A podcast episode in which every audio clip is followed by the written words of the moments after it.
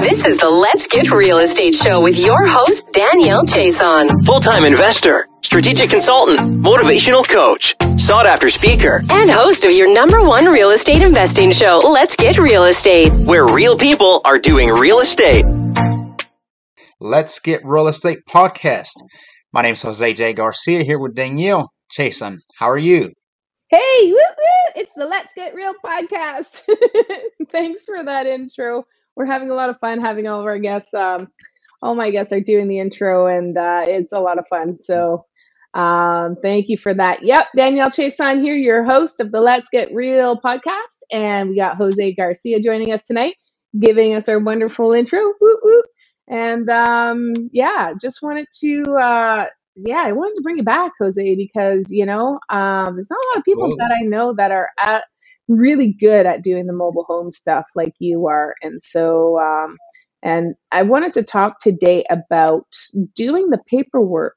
Like mobile homes are such a nichey mm-hmm. thing, and then like doing the paperwork for transaction on a mobile home or a mobile home park uh, can be very, very different. So I wanted to bring you back and share with the audience about that. So before we get into that, though, Jose, if you wouldn't mind, you're a pretty awesome dude doing a lot of awesome things. So I'd love for you to uh, share with the audience what you've been up to and a little bit about yourself. Yeah, absolutely. Up to growing, steady growing growth. That's the any investor should be doing, any entrepreneur for that matter. But yes, so my name is Jose J. Garcia. I have been investing in manufacturing housing, better known as mobile homes, uh, for seven years.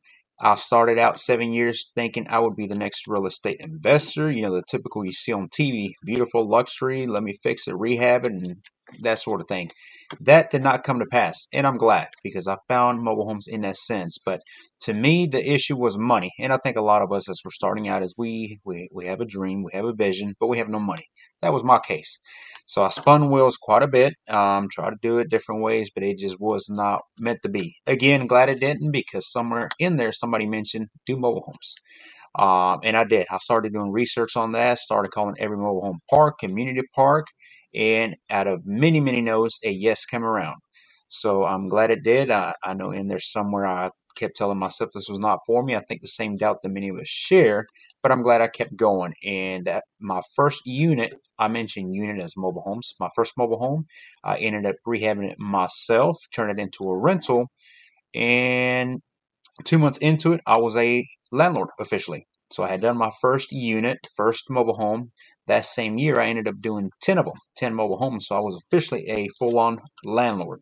Um, a lot of responsibility for those of you trying to get into it. You know, nothing wrong with landlord, um, but a lot of responsibility. Now, with fast forward seven years later, um, I have invested well over 400 transactions, 400 mobile home deals. I am a one-stop shop now where we have also a university. We coach you how to do the same thing, and here we are.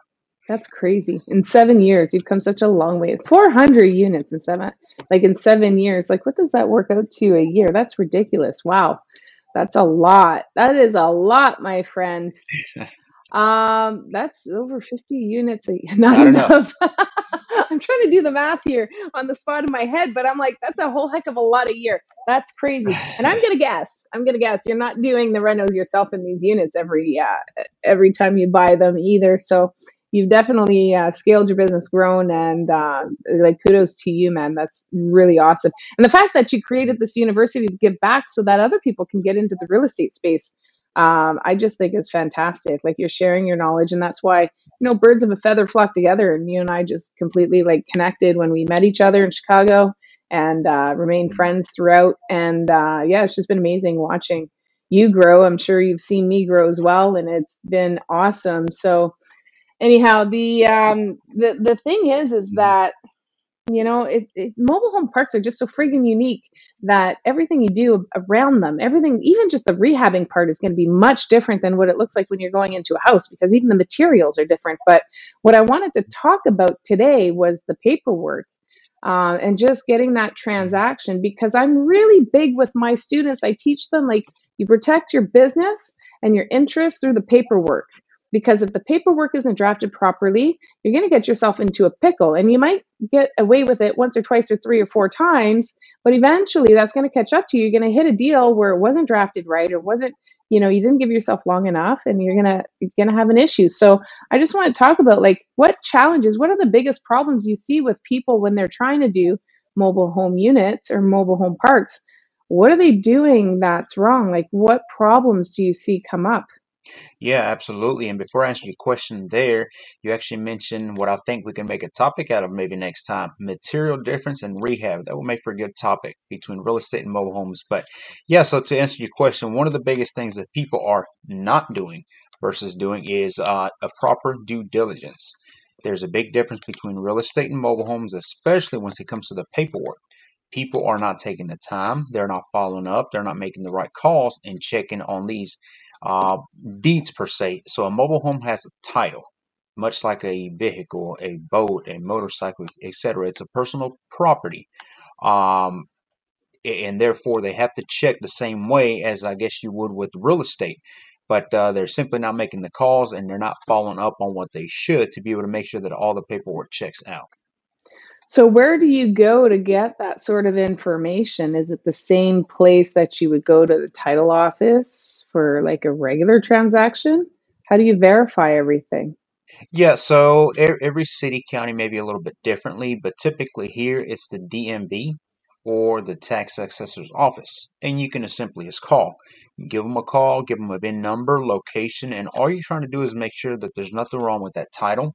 Um, they're not deeds in mobile homes, they're called titles. So we, we just want to make sure that there's no liens on it per se. That's one that would definitely be a big red flag. Um, and that there is one thing that we see a lot with is multiple owners, maybe. So again, all you're doing is verifying. You just want to make sure that everything is the way that they're supposed to be. But these are the places that you either visit in person or you make a phone call, your DMV or tax assessor's office. Oh, that's interesting. So, like your DMV, that's where you register your vehicle. So that's like because it's not, I guess, uh, considered a piece of real estate, right? It's considered vehicle. So, um, so yeah, I think that's, and again, just being able to do your due diligence, you need to know where to go in order to get that information, right? Um, should you talk to the park owner and and maybe find out what the lease agreement is or what the the amount like do you inherit that lease and that amount? So like if the seller is paying 350 a month, is it going to be 350 to you or do you have to renegotiate that before you close or go in on this on this deal with the seller? Yeah, so I mean, the first stop before investing in any of these uh, mobile homes, uh, especially if it is going to be with a direct seller inside the community, is you will have to make a stop to the uh, park office and and or give them a call. But um, part of doing the due diligence with the paperwork is that would go hand in hand. So mobile homes inside of a community park, mobile home park, they have to pay a lot rent um, whatever that may be. You know, every, everywhere's different. We'll use I use the example of 500 for easy numbers. But as part of doing that with the title, make sure there's no liens. What you could be walking into is if you buy a mobile home without checking with the office, that individual seller could be a month, two months, three months. You don't know. They could be multiple months behind on their lot rent. And if you buy that mobile home in there, they could hold you accountable. So in that sense, yes, you would. And as far as the new agreement, that would be really whatever you and the uh, the mobile home park manager or park owner decide on. But any debt that has not been paid, if you buy that home, it kind of comes with it. Oh, so that's good information to know. So whatever debt to the lot rental gets transferred over to the new owner then. So it doesn't just like go away like if a bad tenant if you were to rent a unit or buy a you know, I don't know, buy a property that's in default, um you buy it, it's yours and whoever defaulted with the bank, that's their problem. That doesn't happen here with the lot rents. That's interesting to know. Huh. That is good to know. Um, what other things that you see, you know, what other issues that you see come across, you know, um, is there any way to find out, kind of do any due diligence on, um, like the the profile of the people that are in those units? I guess if you plan on renting, you want to find out too if you're allowed to rent. Like, is it possible for the landowners, the park owners, to to not let you rent? Because if I buy a mobile home park, I'm not living in it. I intend to rent it. Right, right, absolutely. So, yeah, I mean, regardless of who's selling you a mobile home inside the park, now if it's the park directly, then things are a little bit different anyway because everything is transparent. But that's what you need is transparency. You need to visit with the park owner, park management. You need to let them know what you're doing exactly. And whenever you are trying to buy a unit that's not being sold by them, but more so direct by the seller, you need to make them aware. And they will let you know very quickly, oh, Mr. Joe, example. Mr. Joe, did you know he owes three months worth of lot rent? So they're going to let you know in on this very quickly because they expect somebody to pay for this. So it is always the best interest to go ahead and let them know. Any move that you're trying to make inside the park, you need to let them know. A park manager can make you or break you. So trying to go around them usually never pays off. So what about restrictions within the park? Like, because I know, like, especially where you're at, you got like, um, I want to say mature communities, or maybe you know where it's just all adults, adult only communities, that sort of thing. Uh, where would you get that information from? Yeah, so definitely find out what the park management or park owners allow you to do. Some parks do not want investors, period. So if that's the case, it's me it's meaningless to try to invest in that park anyway. But if they do allow investors, they could have where well you can come in and fix it. Technically, you're the resident during that period of time, and then when you're done fixing it, rehabbing it, you can sell it, but you're not allowed to rent it. We don't allow sublease. You still have opportunities in there, but you're limited to that. Then there are parks that are 55 and above. You see those typically more in my area in the US and Florida. For instance, we see a lot of those parks. You can still invest in those, but you have limitations. So there's ways around it, but it all starts with a conversation and a relationship with the park management and our owners. And what's the what's the biggest thing um, like for somebody who's a newbie kind of going in? Like, you know, what's the biggest mistake that they do when they're doing the paperwork? not doing a proper due diligence, not closing where they should. We can talk about where the closing takes place, but it's typically, I mean, a newbie gets in a hurry. They fill in uh, paperwork thinking they're correct, and that's usually usually the mistake. We have to come in behind them and fix it because the paperwork was never done properly. So you wouldn't use would you use a normal like agreement of purchase and sale that you would use for a normal real estate transaction? Like what kind of paperwork do you use? and this this question is in regards to more so if you were purchasing one. Yep. Yes. So if, if you're purchasing one, they the seller needs to have a title. If it's a single wide, it has one title. If it's a double wide, it has two titles. Many many city counties they'll combine it so you'll have one title, but you pay attention to the VIN number where it'll have the VIN number like any car vehicle would have, and then at the end it'll have A and B. Literally, it will list that, and that means A side and B side. A double wide is nothing more than two single wides put together. So it comes with that. Um, along with that, every investor, regardless, I always say you have to have a bill of sale.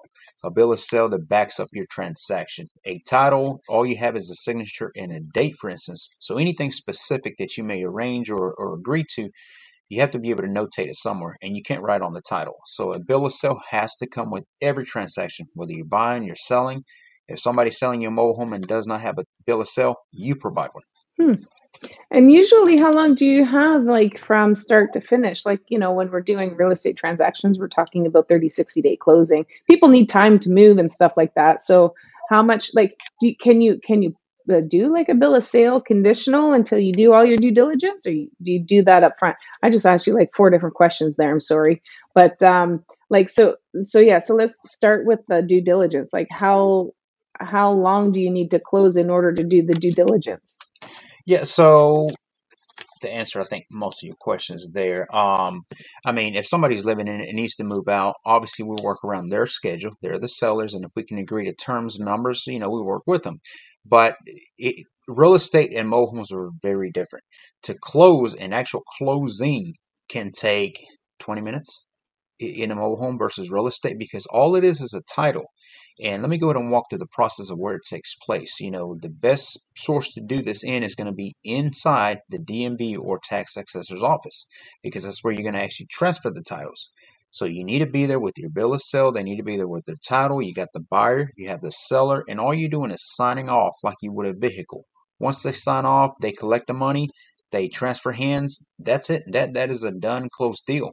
The next step, you as the buyer, would obviously be to turn over to the DMV or tax assessor's representative, and I need to change the title into my name or my company, my LLC, whatever, and transfer to that. So that can take. I've had these where it takes two minutes. I mean, this is a very simple quick process once it's time to close. But it's much different. Wow. So you take you, you do the bill of sale, but you don't actually change the title with the DMV until after they've moved out, or do you just give them time? You own it while you give them thirty days to move out. What does that look like? Yeah, so you can do an initial bill of sale with them, and again, at the bottom of it, um, you can put, you know, obviously we will pay an agreement to whatever amount y'all agree upon. You will list all the same uh, information that's on the title, which is the year, the make, the model, the VIN number, serial number. That's the biggest thing. And then you would put the clause on the bottom that we will close on 30 days from now, 60 days. We just did a few of these units like this, quite a bit actually, where they're having to move all their units. They're being not evicted, but the park is closing. So we've set a bunch of bill of sales out there and we put, you know, we will close on X amount of date or sooner. Or sooner meaning that if they find somewhere else to go before the fact, we'll close then. So you can't put it in these terms and wait for the title and actual money transfer. Once they've moved out, everything is ready to go, and you can actually do the quotations closing. Oh, that is a lot different than a typical real estate transaction. Because you're not really transferring real mm-hmm. estate, you're just transferring a vehicle. So that's I think that's probably the biggest difference, right? Oh, absolutely. I mean, this is Yeah. personal property, so Yeah, interesting. So, uh, so yeah, so I guess like a vehicle, you just want to make sure that somebody else doesn't have a lien on it, um, maybe from when they originally purchased it. Um, I guess it wouldn't be a mortgage on the title; it just would be a lien against the title. Um, yeah, that's very interesting. So, would you typically use um, a title like a, a um, uh, titles office or a lawyer in order to facilitate this? Do you recommend doing that, or are you good to just do it on your own? I recommend you do whatever makes you feel most comfortable, but you do not need of any of that because once you do your proper due diligence and you've checked out, make sure that that title has no liens, make sure that the taxes, for instance, are up to date. Everything checks out. Bring in a lawyer, bring in a realtor. There's you know nothing against them, but we don't need them. They're really just in the way at that point. You know, this is very simple. As you have a vehicle, you have the mobile home, you have the title for it, which shows that you're the owner. Yes, well, I have the money that I want to buy. It's a very simple. Just switch hands, make sure the signatures check out, and everybody's on their way. Did you you mentioned something right there about the taxes? Do you pay taxes on these mobile homes? You do, and I actually got a funny story for you. Um, so yes, every mobile home here in the U.S. I don't know if Canada's different or other places, but a same like you, your vehicles, they have a little bitty tags. I got one for example. I did not plan this. This thing is the same thing that you would put the little bitty one on the back of your tag. Um, this is the same thing, but it's a little bigger, and you stamp it on the side of the mobile home, typically on the window, door, wherever the city, you know, does that. But uh, every year you pay X amount of money for the mobile home to re-register being in the county. Huh. Okay. So yeah. So we do have that. Uh, tags here in Canada, we call them license plates, and that's just every year you have to register it and update the little sticker to say that it was currently registered.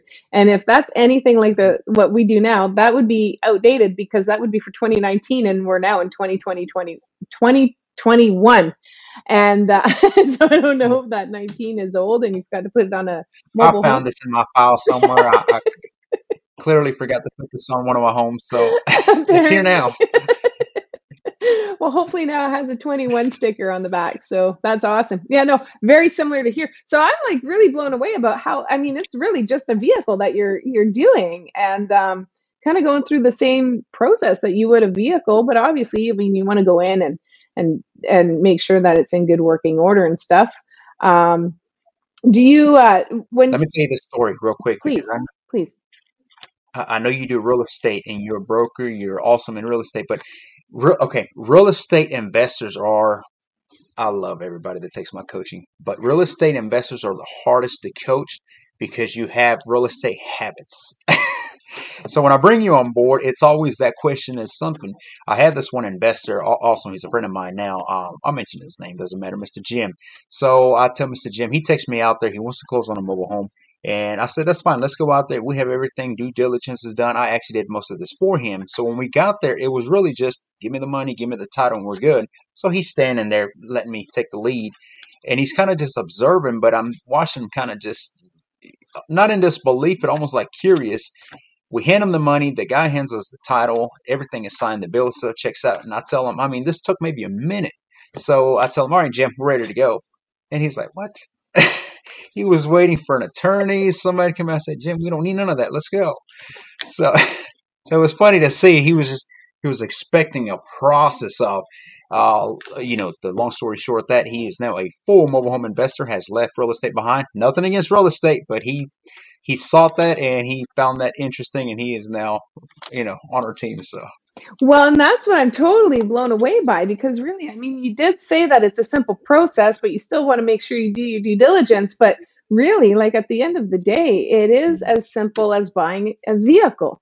Um, although I think the financing is going to be a little bit difficult, but as far as the registration and the whole, like here and in the States, when you buy a property, we're not allowed to go and change the deed and do all of that. Has to be done through lawyers. And that's why I asked specifically, like, do you need a lawyer? Because when you're doing a vehicle, you don't. You just bring the title and the bill of sale, you go up, you say, here's my ID, and I'm the new owner. The names all match up, and that's it. You pay a fee, whatever it is 60 70 80 dollars whatever it is for them to do the what they need to do on their end at the dmv and then it's done and so and you're telling me that i mean we're you're right i'm a i'm a real estate broker I, i'm a real estate investor and in my head like in order like to me i'm buying a home and to like quantify that as a vehicle that's almost like it's really mm, uncomfortable but wow it is simple in that sense but you know in that simplicity though i don't want people to get lost in the fact that they don't do their due diligence because I think there's still some due diligence there that needs to be done.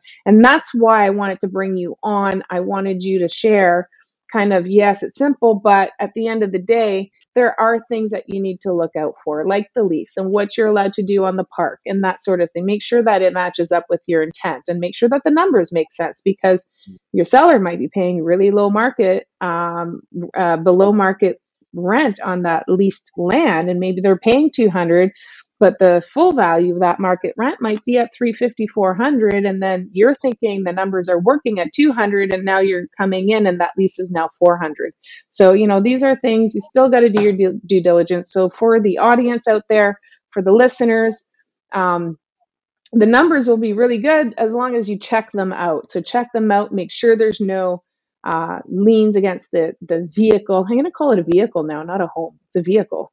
Um, so yeah, that makes a big difference. And and you mentioned on a previous podcast that it's not a vehicle anymore when it's attached to land. And when it's attached to land, it can't go anywhere. Is that right? so there's a way to retire.